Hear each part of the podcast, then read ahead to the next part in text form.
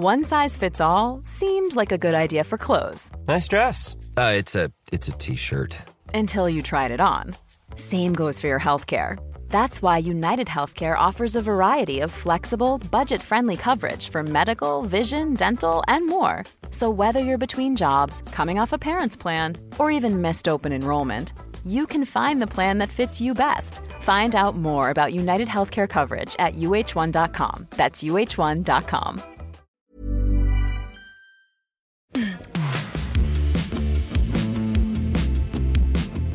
This is The Last Laugh. I'm Matt Wilstein from The Daily Beast, and this week on the show, we have an actor who has quietly managed to give some of the most consistently funny performances on TV over the past 15 or so years. You probably know Zach Woods as Gabe from The Office, or maybe Jared from Silicon Valley. Now he's added a new deeply uncomfortable character to his repertoire public radio host Lauren Caspian on a new series premiering this week on Peacock called In the Know. The show, which Zach co created with Mike Judge and Brandon Gardner, mixes stop motion animated characters with live action footage of actual celebrities like Mike Tyson, Ken Burns, Jonathan Van Ness, and others, who play themselves as the interview guests on the fictional radio show that's sort of like a third rate Fresh Air with Terry Gross. As I tell Zach at the top of our conversation, this parody of what it's like to interview famous people on Zoom hit a little too close to home for me. You know, in the best way. Zach and I spend a lot of time in this episode talking about how intimidating it was to join The Office in its sixth season, and the experience of getting to help define a show like Silicon Valley from the very beginning. But I want to start with a scene from In the Know, in which his character Lauren greets intern Chase, played by Charlie Bushnell, and clashes with his boss Barb, who is voiced by J. Smith Cameron, aka Gerri from Succession. Chase, interns are supposed to get here by nine. We've talked about this. Dude, it's crazy I even came in. Last night, this couple I was banging accidentally locked me in their home sensory deprivation tank. And I was freaking screaming all night. Well, they didn't hear you? They're both deaf. Techno accident. But they still DJ, which is inspiring as Good morning, everyone. Ready to have a great show? Oh, Barb, you know I can't have management hovering over me before interviews. Mm. The last thing I need is some corporate fat cat purring money, money, money in my ear. You make twice my salary. It's not all about money, Barb. Okay, showtime. Scrooge McDuck. Boomer witch. Zach, welcome to the show. It's so great to have you here. And I, I have to tell you that I, I've just w- finished watching all six episodes of your new show, In the Know, and I, I loved it. I loved it so much. I really, really enjoyed it. I can't believe you watched. First of all, watching one show, one episode sets you apart from the vast majority. Oh, of- really? well, you know, I just people have to write a million things and do a million podcasts, and they, you know, it's just I, I don't know that I would watch all the shows, but to watch all six is really amazing. Thank you so much for doing that. Well, I would have watched it either way, but I was thankful that they're like in the 22 ish minute range, uh, and there are six of them. So that made it uh, doable. But Good. but uh, but it was very enjoyable. And um, so you play the host of an NPR type show who interviews celebrities, and you open you the beginning of the show. We see you sort of practicing your intro in the mirror, and I have to tell you, as someone who interviews celebrities on a podcast, I felt a little bit too seen by this uh, by this program. well, I'll tell you what, it was like, it, you know, the thing about Lauren is like, he's so uncomfortably close to me in a way that I really, really wish weren't true, but is true. what are what do you have in common with him? Oh my God. Probably like bone density, um, smug moral self satisfaction that is not backed up by your actual life. Um, you know, uh, venal, uh, self involvement. I, I, I, the most devastating thing that, that happened, uh, was the other day, my girlfriend was like, Oh, you're doing your mirror face. And I was like, What? she was like, Your mirror, you know, your mirror face. It's like, what are you talking about? She's like, oh, you know, you like when you look at a mirror, you do this thing. And I was like, oh my God, I'm I'm subconsciously adjusting my features in what I, I guess think is a more flattering configuration. it's just I I was just like, it just I may as well just roll into the LA River and let me, carry me away to the sea. Well, this guy Lauren Caspian, um, I'd say he he looks a little bit like Ira Glass. I don't know if that's intentional. Um, he uh, he he's a little he has a little bit of Terry Gross going on in, in the way he uh, the way you do the interviews and the kind of style of show you're doing. What were the sort of the uh, how would you describe him and and what was the sort of inspiration for for that character? Physically he is sort of a frankenstein of a million different npr hosts. Like he's he's like part michael barbaro who's i guess not strictly speaking npr part terry gross part ira glass um yeah you kind you, of do the michael barbaro hmm thing. Yes ezra klein this whole kind of tribe of malcolm gladwell the, not we weren't we didn't restrict ourselves to specifically national public radio but we did a kind of the the public intelligentsia kind of east coast mostly you know um public intellectual slash npr set. Um but the origin of the character was i think it was kind of gradual in the sense that for a long time I've been fascinated by and also I've I've had very complicated feelings about the list of people I just I adore. I always thought if I couldn't be an actor, when people have said like if you could be an actor, or director, or a writer, what would you do? I, I often would answer I would love Terry Gross's job. I just think the idea of being able to take in beautiful and fascinating things and then ask questions of the people um, just seems like a dream job. I also find that in conversations with people, probably through as a result of my own shyness and my curiosity and others, I end up asking a lot of questions. Um, so I think I share that with Lauren. And then uh, there's a kind of puckish, like intellectual naughtiness that some some people have where it's kind of like the test of an idea isn't actually how truthful it is or, or how much it reflects reality. It's how much of a kind of delicious take it is where it's, you know, it's like, doesn't matter whether something is, is, is, is accurate or or sincere. It's just kind of like, well, everyone agrees that violence is wrong, but what if it wasn't? You know that kind of feeling where it's it, it's like dare i challenge the sacred cows? You know like it's like that kind of feeling. And and i always find that to be like just makes me climb the walls.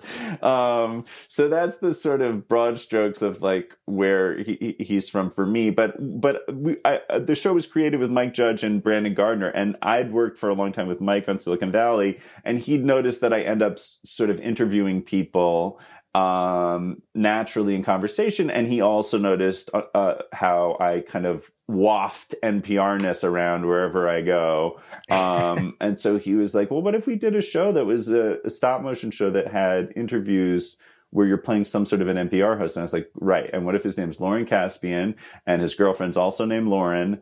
And, uh, we came up with this whole backstory where his, we didn't end up using it, but where his dream, where his girlfriend he, he brags about how his girlfriend is a dreamer under DACA, but actually she's just like um, an undocumented graduate uh, student from Montreal.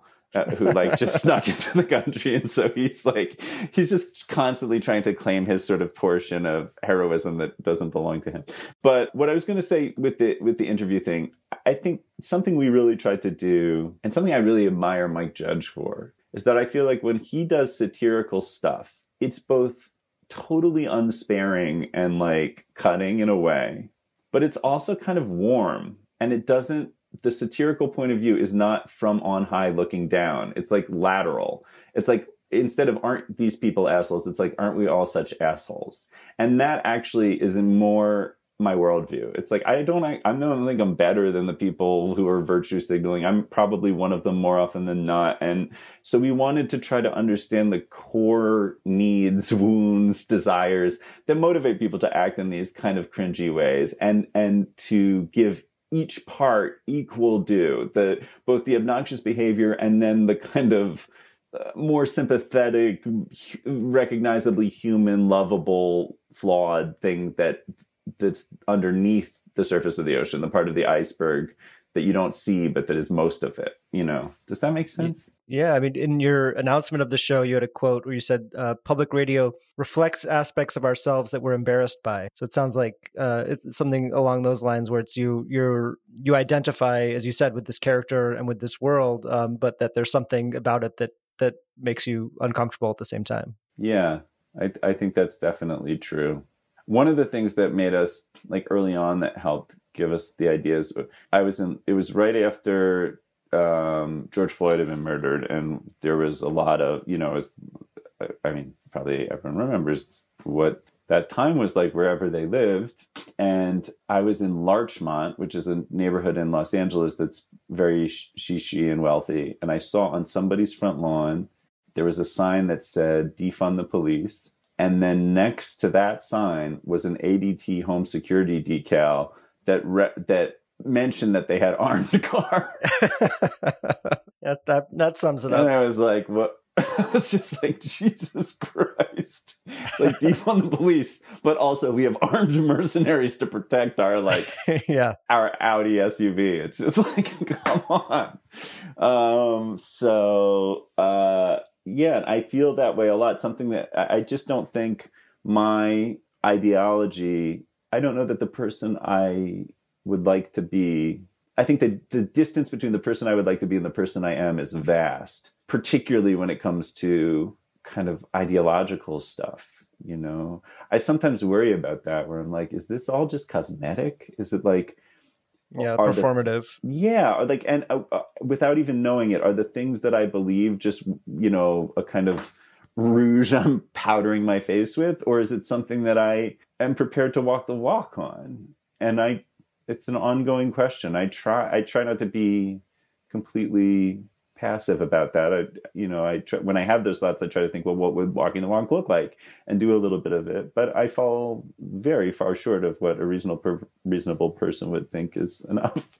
Yeah, it's, I was interesting what you're saying about the sort of lateral satire, uh, because you could imagine a version of this show that is a satire of public radio, sort of made by the right, that is very different and a lot less empathetic and a lot um, broader, I guess, or, or or just not as sort of understanding about what what this world is. Um, so that must have been was that something that was on your mind? Like you didn't want to make uh didn't you didn't want to just make like progressives the punchline entirely or or sort of you know make it come off like do you think that i guess the question is do you think someone um you know who has that view of NPR would enjoy the show, or did you maybe not want to play too much into that um, and make it uh, that the audience? That's a great question. Certainly, the purpose of the show was not to just be like the workplace comedy of the January sixth right yeah. insurrectionists like yeah, that, or, it's it's not on Fox Nation either. Yeah, but I think because there's such factionalism and people are so dug in politically and in terms of their identity, I do feel like there isn't that much self ridicule happening across the with the political divide. In other words, I would be so fascinated if some Trump person like owned and made fun of what was excessive about themselves. I, I even if I really you know that would really interest me. On the left too i think like if the left was being more self-reflective and like you know like well we are you know it's like i think there's something interesting about that if it's funny you know? I think that's the big test is like is it funny? And i was i was always like fascinated by that because to me art comedy etc that is the one one of the places where you can really complicate people, where you can splinter people, or or uh, maybe splinter isn't even the right word, where you can show the multidimensionality and the it, it, the conflicts, the inner conflicts and contradictions. And to me, that is why I I love TV films art of various forms because it makes me feel less alone. Because when I interact with people in the world, I don't experience them as one thing usually. Usually they're like a very confusing, beautiful, frustrating scramble of like 17 things. And and just living in that kind of bird's nest with them is like a real adventure. Um and I guess what we wanted to do is show people who have many different contradictory aspects. And I think the more we can experience ourselves and each other that way as being not just one thing, but a lot of different things all at once, then my hope would be that if we could do that more, then we would have more of an appreciation for our own ridiculousness, more empathy for the other people, you know, um, maybe even more conviction because we'd know. I, I don't know. I, I guess I, am starting to sound like Lauren, like like like describing the utopia on the other side of my 20 minute stop motion comedy. yeah, yeah, yeah. How obnoxious. But I but do you know what I'm saying? Does any of this make sense? Yeah, no, definitely. And I think it is it is a, a rare show in the sense of that sort of self parody in a way that it's not it's not punching down at the other. It's kind of like looking introspectively um, in a way, which makes it sound, as you said, a lot more uh, serious than it is for a show that that is full of some pretty uh, absurd jokes and is a stop motion animation and, and all of that. I want to ask about the interviews, which are a big part of the show. Um, and you mentioned, you know, people like Mike Tyson and Norah Jones. Um, how what I, am just sort of fascinated by the, the, logistics of that because you're having these it's real we see the real people um, for anyone who hasn't you know hasn't seen the show yet in a sort of like zoom setting um, but they're talking to your character who is uh, a stop motion animation character. Um, how how did you go about making those work? What was it like for the for the guests? How did you prep them? What did you sort of tell them was happening? Um, and uh, and and how did you how did you pull that off? We had this amazing booker named hillary who was who worked on um, the daily show. So she really allowed us to punch above our weight in terms of guests. Like a first season animated uh, stop motion animated show where there's nothing for them to look at. It's like a kind of dicey proposition for for actors and thinkers, celebrities, whatever, you know. So she got us really amazing guests. Then the way it worked is they would be on Zoom, similar to what we're doing now. And when they turned on their Zoom, Brandon Gardner, who directed, co-created, ran the show with me, um, would talk to them and say, here's how it's going to work. It's going to be a, an interview. Just treat it like a normal NPR interview. And you don't have to pretend to be offended. If you're not offended, you can laugh. If something strikes you funny, just be yourself. Just react naturally. That's it. Um, in a minute, when when we start the interview, you'll just see a still image of Lauren Caspian and and you'll be talking to him. And so then he would switch over and it would just be a picture of Lauren, uh, a, just a, a, still photo so that they weren't looking at my face. And we would talk for about an hour. And then I would have an iPad with a Google Doc open where Brandon would have this reservoir of questions that our writers had come up with. And he would help curate which question was next and kind of like mission control you know? And um and sometimes would like write a joke or pitch a joke or something so i could see that on the ipad as i'm talking to them. And that's all happening sort of live during during the interview. Wow yeah. So you have to really i mean i know you have an improv background but that's that's some pretty high level uh improv with these real people and and sort of doing this interview in character with jokes um you know live. Yeah i mean it was fun. Yeah but yeah it's a little overstimulating. I would just like pound coke zeros right before. It's amazing how one of the things is like that's that's almost like chastening or something. You know, i've spent so much of my life learning how to improvise and all that stuff.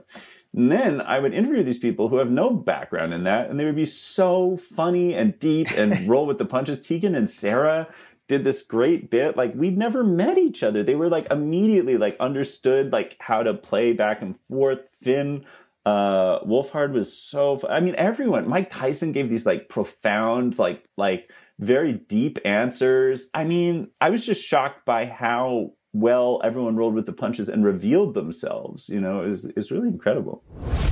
Now, Michael, when you're training for a fight, you famously listen exclusively to moody folk music. No, where I'm training nothing but hardcore hip hop, hardcore, the most um, destructive hip hop, the most vile hip hop. That's what I listen to when I train. Right, but you must have trained to Carole King's rendition of "You Make Me Feel Like a Natural Woman." I would not. I would never use that song, sir. What about Joni Mitchell? No, I would not use Miss Mitchell. Buffy Sainte-Marie? No. Joan Baez? No, no. Listen. Patti Smith? Vashti Bunyan? The McGarrigle sisters. No.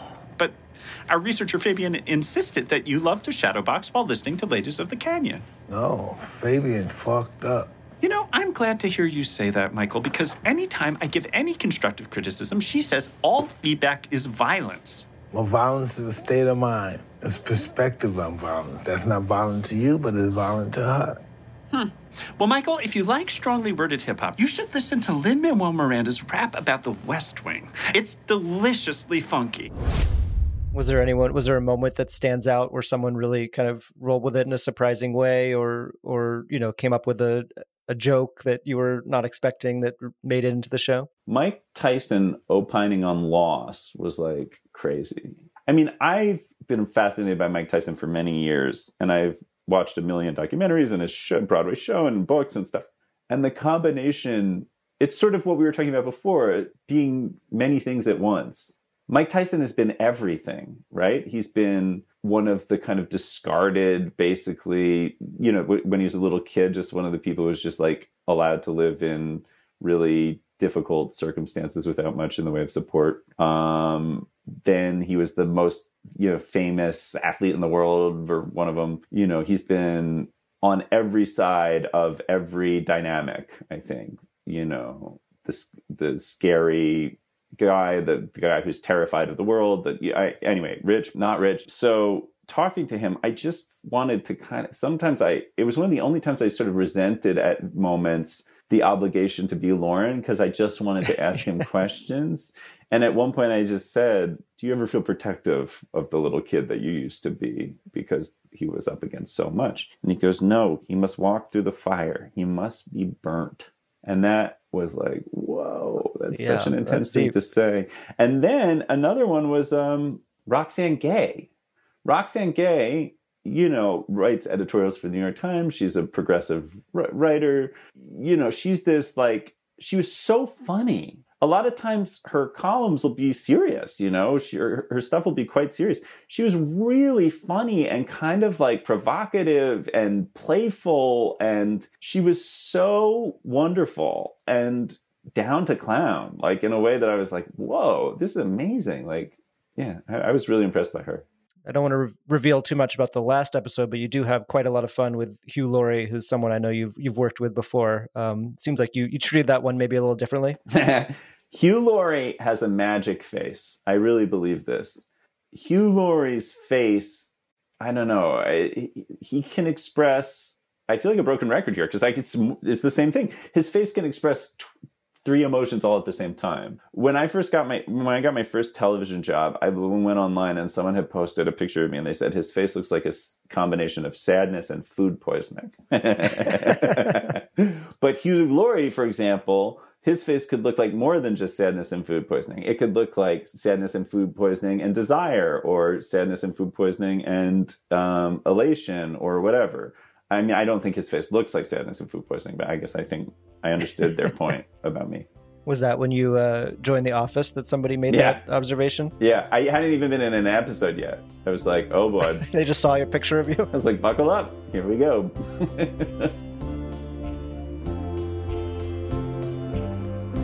Coming up, much more on what it was like for Zach to get his first real TV job on The Office, and later how working on Silicon Valley made him distrust the tech world, and why, despite that, he just decided to join TikTok at the beginning of 2024. Hey, it's Danny Pellegrino from Everything Iconic. Ready to upgrade your style game without blowing your budget? Check out Quince. They've got all the good stuff shirts and polos, activewear, and fine leather goods, all at 50 to 80% less than other high end brands. And the best part? They're all about safe, ethical, and responsible manufacturing. Get that luxury vibe without the luxury price tag. Hit up quince.com slash upgrade for free shipping and 365 day returns on your next order. That's quince.com slash upgrade. Why don't more infant formula companies use organic, grass fed whole milk instead of skim? Why don't more infant formula companies use the latest breast milk science? Why don't more infant formula companies run their own clinical trials? Why don't more infant formula companies use more of the proteins found in breast milk? Why don't more infant formula companies have their own factories instead of outsourcing their manufacturing? We wondered the same thing. So we made ByHeart, a better formula for formula. Learn more at byheart.com.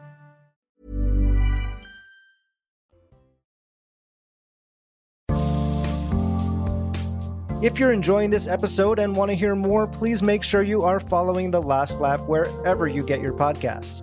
By subscribing to The Last Laugh, you can listen to our episodes with some of Zach's former co stars, like The Office's Mindy Kaling and Craig Robinson, Silicon Valley's Thomas Middleditch and Jimmy O Yang, and more, along with everything else from our free archive. And you'll be the first to hear new episodes when they drop every Wednesday. And while you're at it, please leave a rating and review on Apple and Spotify to let us know how much you love the show and who you want to hear next. Now, back to Zach Woods.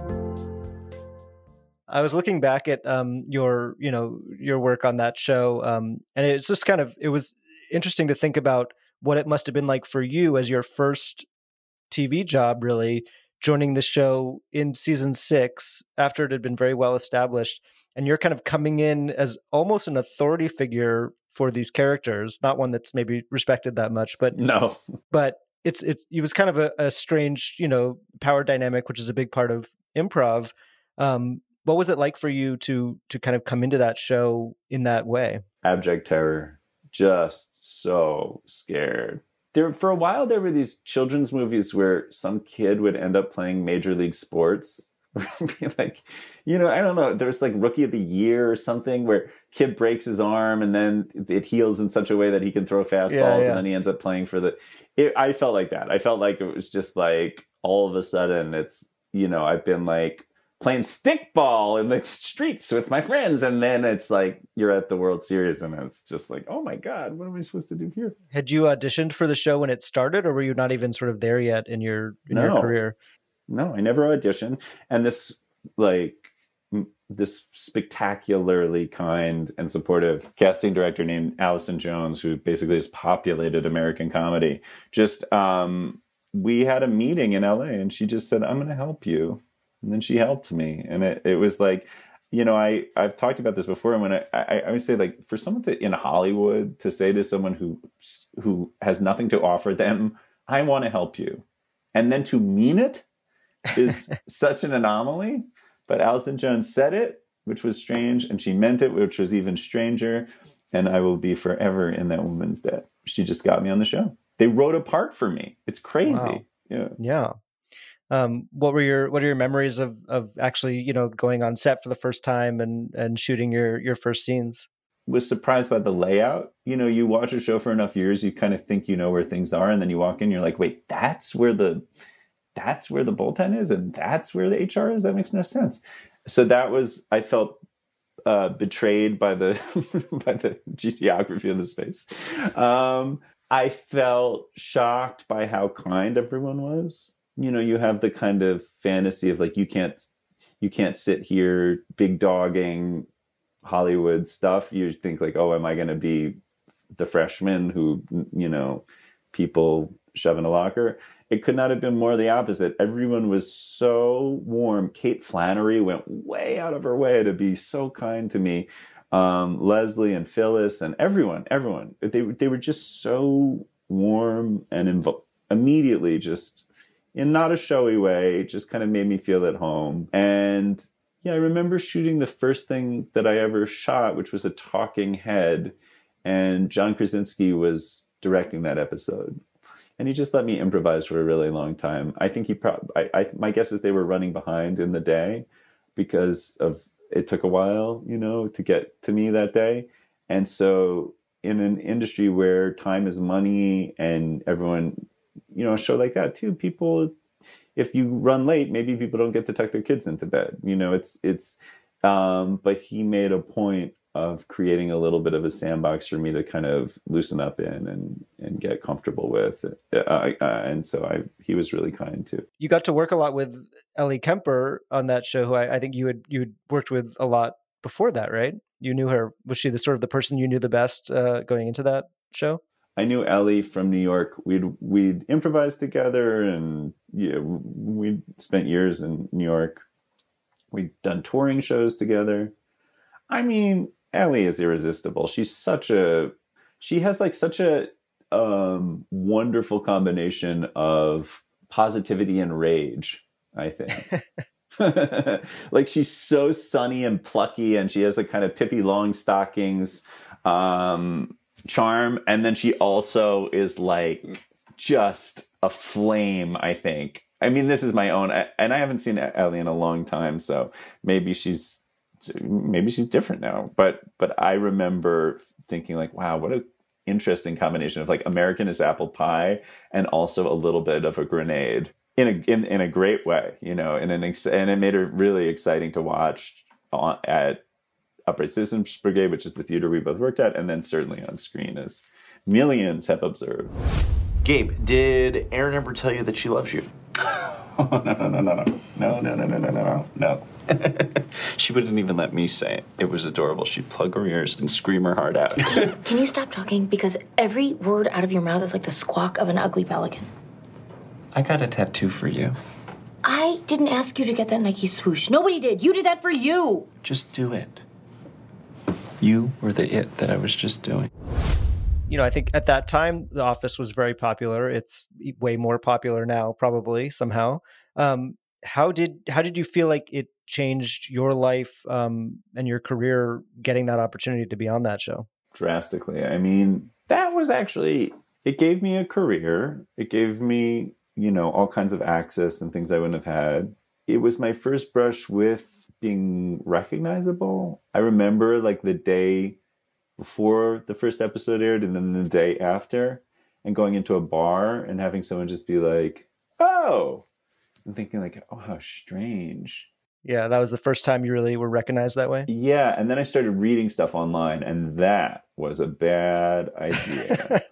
Because what, what, it, what, kind of stuff were you reading? I would only really I would gravitate towards whatever negative stuff I could find, and whenever I would find that, I, it hurt my feelings so bad. I would just read this because I already had such imposter syndrome, and you know, it's a character who, as you said, is like he's not a lovable character in the traditional sense, or maybe in any sense. You know, he's he's this kind of impotent, uh, scheming, insecure, awkward guy. So, um, so yeah, when I would read stuff that was that was cruel or or even just unenthusiastic, I'd just be like, oh. I remember feeling uh, lying on the bed in my uh, girlfriend at the time's apartment and just being like, I don't know if I want to do this. Like, I don't know if I. It's it's if this is how it works. You just like do this stuff and then there's this kind of greek chorus of hatred. I, I i don't know if that's something i really want to do. And what would happen is then the two things kind of blended where i would be out i would see someone look at me seemingly recognize me and then i would assign them in my head one of the terrible things i'd read be like oh that's probably like someone who feels that blank, you know, fill in terrible comment. So I got in a little bit of a tailspin with that. And then I was like, oh, I have to stop reading this. I just can never look at this stuff. I have a, an, I had an acting coach who I work to this day. Anytime I have an acting part, I work with her. Her name's Anya Saffer and she's a genius. But I remember at one point telling her, I was like, you know, I, I'm having such a hard time. Like, this is just like, I, I don't know. I'm such a delicate flower. I just can't stand it when I read this stuff and she looked at me with this kind of crazy, witchy intensity. And she got very quiet and she smiled, this sort of strange smile. And she said, But Zach, those are the critics. And we know what we think of them. And I was like, What? She's like, We know what we think of them, right? And I was like, Right. And she was like, Right. And I swear to God, after that conversation, I never read anything again it was like it was wild. I did not know that the, the the part of Gabe was written for you in the office. I mean, w- given everything that you said about him, what did, what did that uh, what did that tell you about yourself and, and how and how the writers saw you? Well, I the only thing I'd done at that point was this movie called um, In the Loop, which was Armando right, Iannucci's yeah. First feature film. Yeah, and in that I played this like very backbiting kind of uh, brittle but aggressive young staffer at the State Department. So my guess is they saw that and they were like, okay, we, we see what area he can play com- competently in. Hey, I just want to say congratulations. Your paper got a major citation.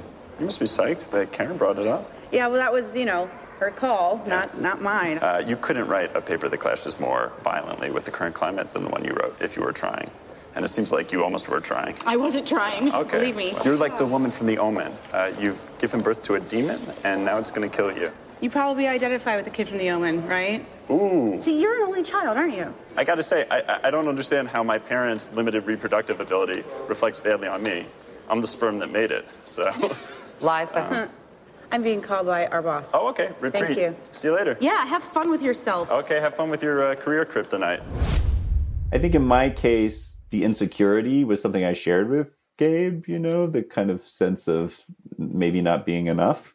Um, uh, but I think the difference is Gabe would become uh, manipulative or aggressive or scheming and as a way of trying to manage that core feeling of inadequacy. Whereas for me, I think I would turn inward. Um, I would become much more just kind of quiet and, and morose. The other character that you're probably best known for is Jared on Silicon Valley. Um, was that one that you auditioned for? I mean, I'm sure it, it sort of evolved based on you and, and your um, improvisation, but was that what was who was that character on the page maybe versus who he became? that guy on the page. Well, initially I auditioned for Ehrlich, which was T.J. Miller's part. It was this kind of boisterous alpha guy. But the two uh, of you are, are pretty different performers. So yeah, but um, yeah, I auditioned for it when I first did it. They had him in this kind of like microwave, micro suede jacket, and he was, I think, initially was going to be a little bit more of a venture capitalist kind of slick operator guy. I just think a lot of shows are like families where uh, they they sort of adhere to a familial archetype, and I just realized somehow through the writing, through improvising, through talking to the people who were making it, that that Jared was the mother, the kind of self-denying mother. Um, Yeah. And there's a writer named Carson Mell who actually helped us do some punch-up work on this one on on uh, in the know, who wrote the first episode after the pilot got picked up, where Jared really has stuff to do. He and I had worked together or met together, and I credit him a lot with also helping sort of shepherd Jared in a direction that felt like more where he landed ultimately. You are still in a room with Gavin. So, we're partners. What's your point? He and his, his posse of, of bandits and cutthroats will turn on you in a second. You need me. The half crazed, half Apache who will do anything to get your back. I'll scalp Gavin if I have to, and all the rest of those pale faced sons of bitches. I'll kill them with knives. I'll kill them with guns. I'll kill them with my hands. I'll talk them into suicide. It doesn't matter. All right, Jared, I I think what you're asking is you want a job? If you think you can find a place for me, Yeah. Of course, Jared. You're more than welcome to work on this. But uh, just to be clear, you're not going to stab anyone, are you? oh, it feels good to laugh. Oh. So, so that's a no then? Richard.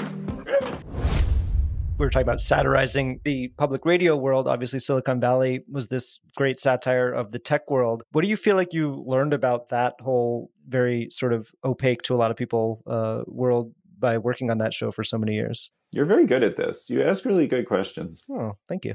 Yeah, I mean, who am I to say you're good at? It? I just mean like it's nice. It's an interesting. you, this is like such thoughtful questions. Sometimes it you- you're like, yeah, I appreciate you watching it, and you've obviously like researched, and yeah, it's really nice. Um, okay, what did I learn about tech? Yeah, and sort of who these people are because I think they're very like we don't we we like feel like we know a lot about them, but maybe we don't, and it's just a it's an odd world that seems to only be getting stranger as time goes by.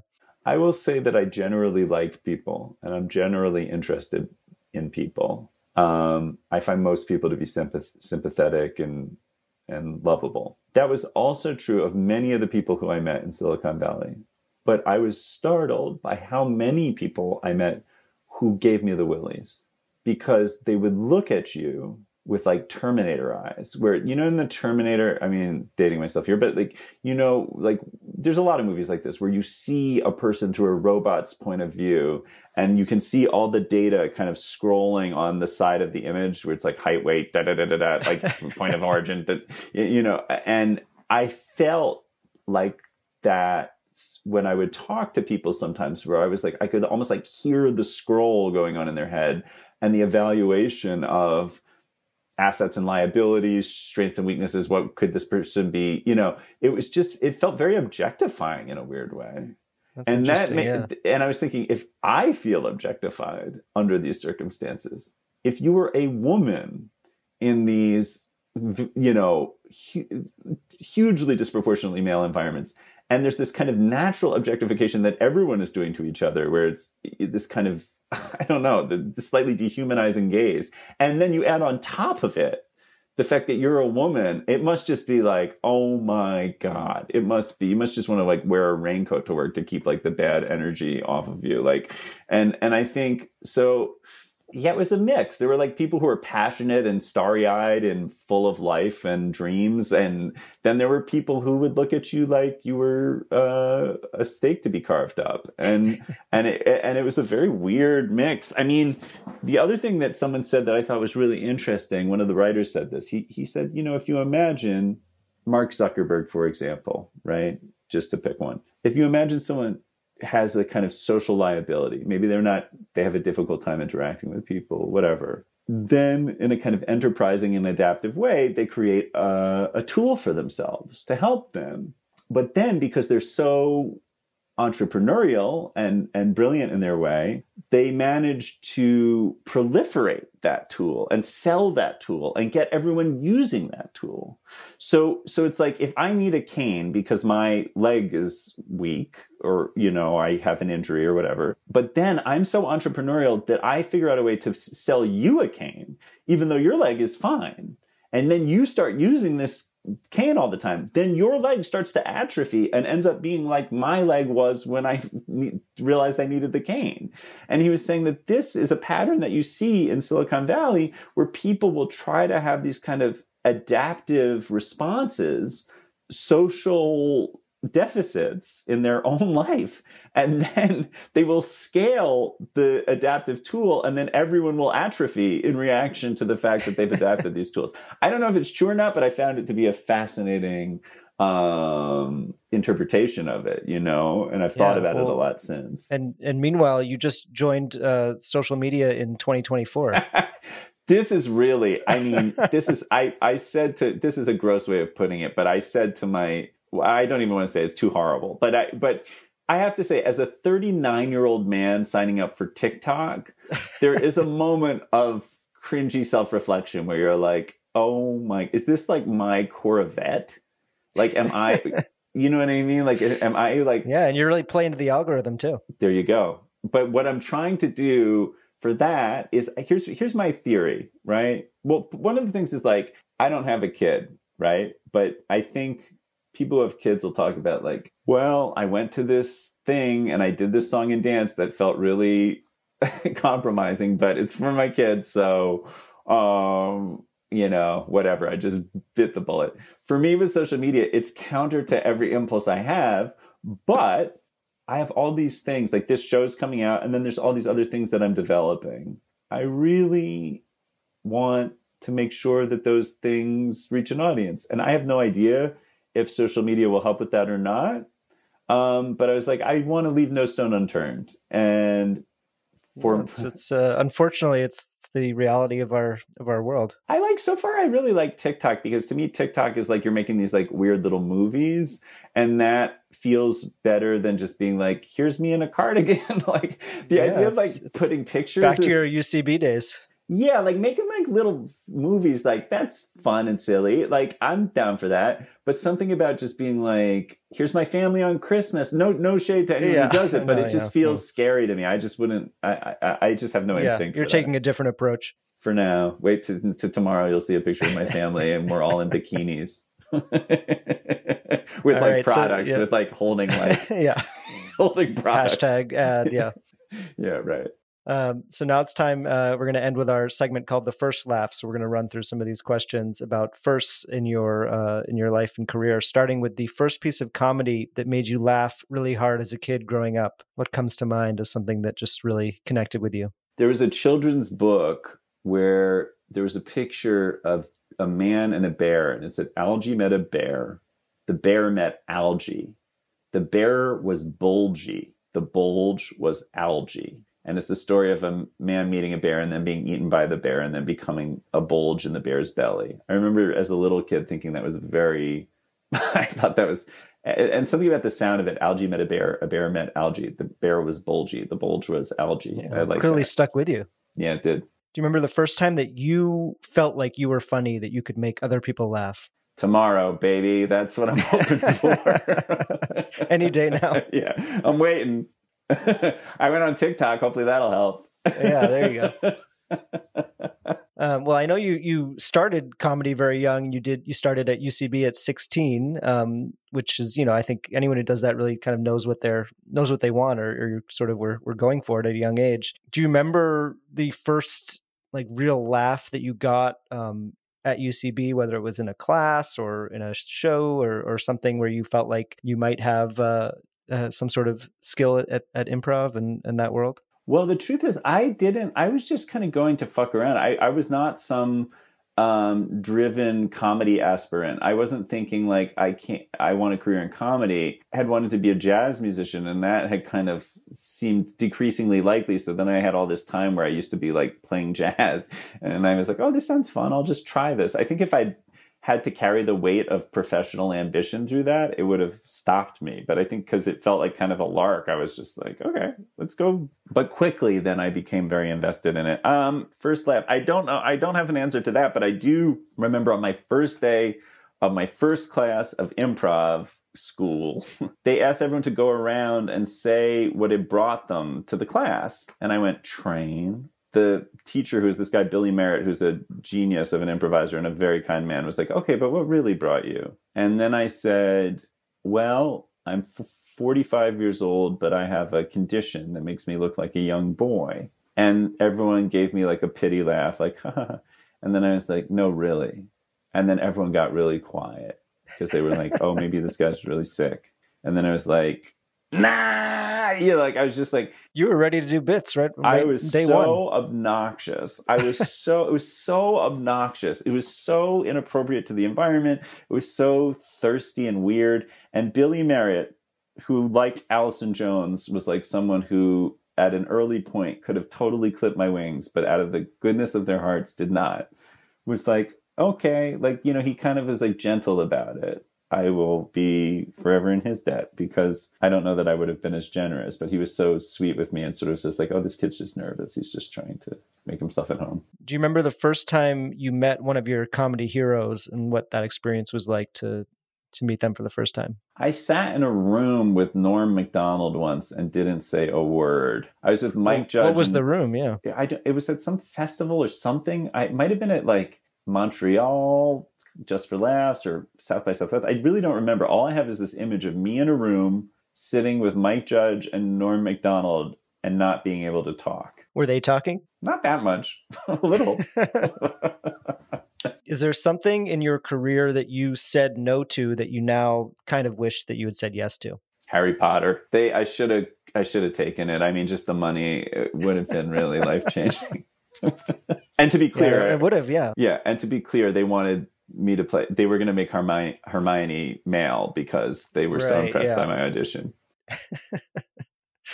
Um, on the flip side, anything that you said yes to that you now kind of wish you had said no to? Um, that's a great. Oh yeah, early, early, early on, I did this weird TV pilot that some guy had like sold his house in England to pay for, and he was like, my wife said, "Don't sell the house," but I was like, "Fuck it, I'm gonna sell the house." And then it was this insane, insane pilot that we shot like they used one of the actresses' houses as like a location. Then there was this like horrible joke in the pilot where it was a, this woman. She was black and she was talking about her son, and there was some reference to his uh, penis. And the actress who was playing this character appropriately didn't want to make a joke about her.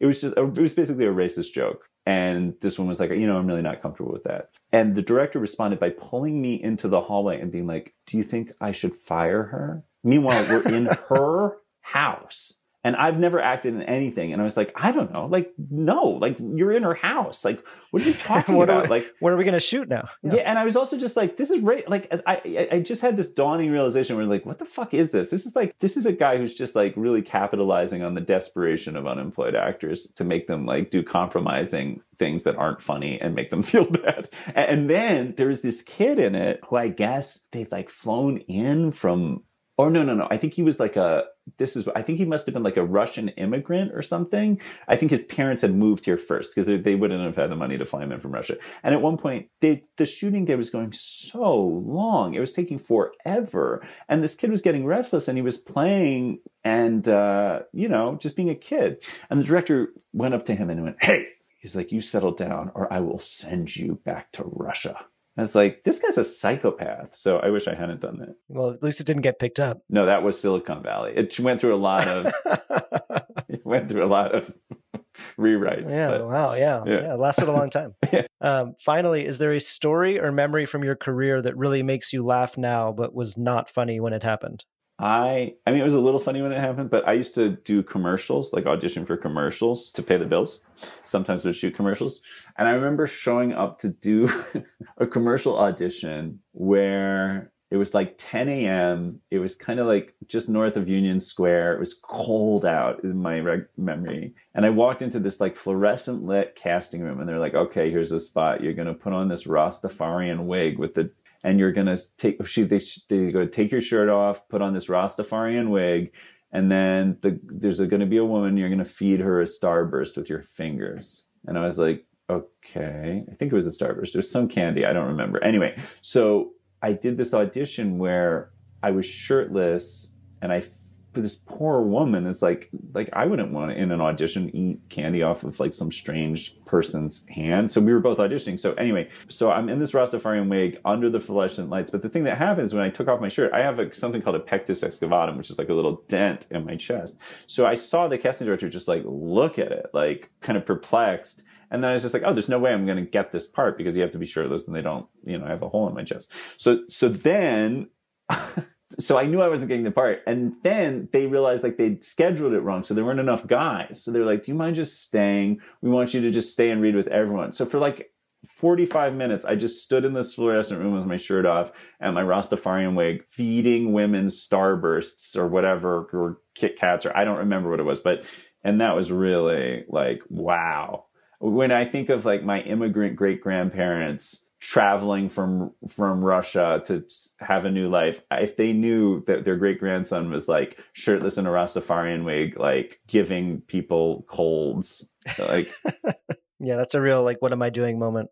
Yeah, it's a real what am I doing moment. Well, I'm glad everything worked out after that. Has it? I hope so. We'll see. I think so. Yeah. Well, the new show is is great. In the know, I really really liked it, and I think that that people are going to enjoy it. And um, yeah, Zach, it's been really, really fun talking with you and getting to know you. And um, yeah, good luck with everything. Thank you so much. Thanks for talking to me and thanks for watching the show and asking such thoughtful questions. I really appreciate it. You are very different from Lauren Caspian. oh, that's good to know. Okay. Bye.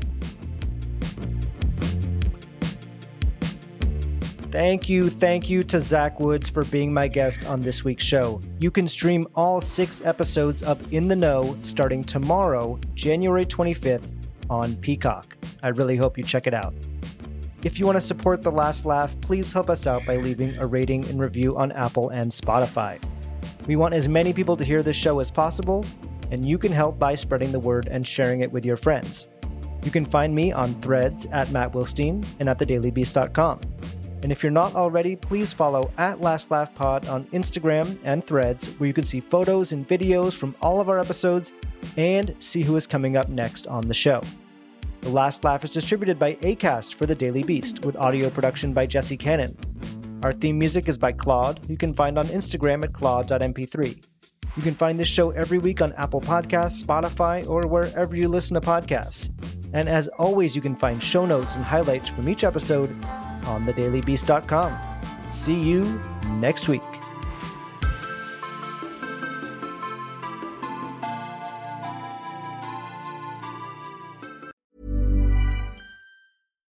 Why don't more infant formula companies use organic, grass fed whole milk instead of skim? Why don't more infant formula companies use the latest breast milk science? Why don't more infant formula companies run their own clinical trials? Why don't more infant formula companies use more of the proteins found in breast milk? Why don't more infant formula companies have their own factories instead of outsourcing their manufacturing? We wondered the same thing. So we made ByHeart, a better formula for formula. Learn more at byheart.com.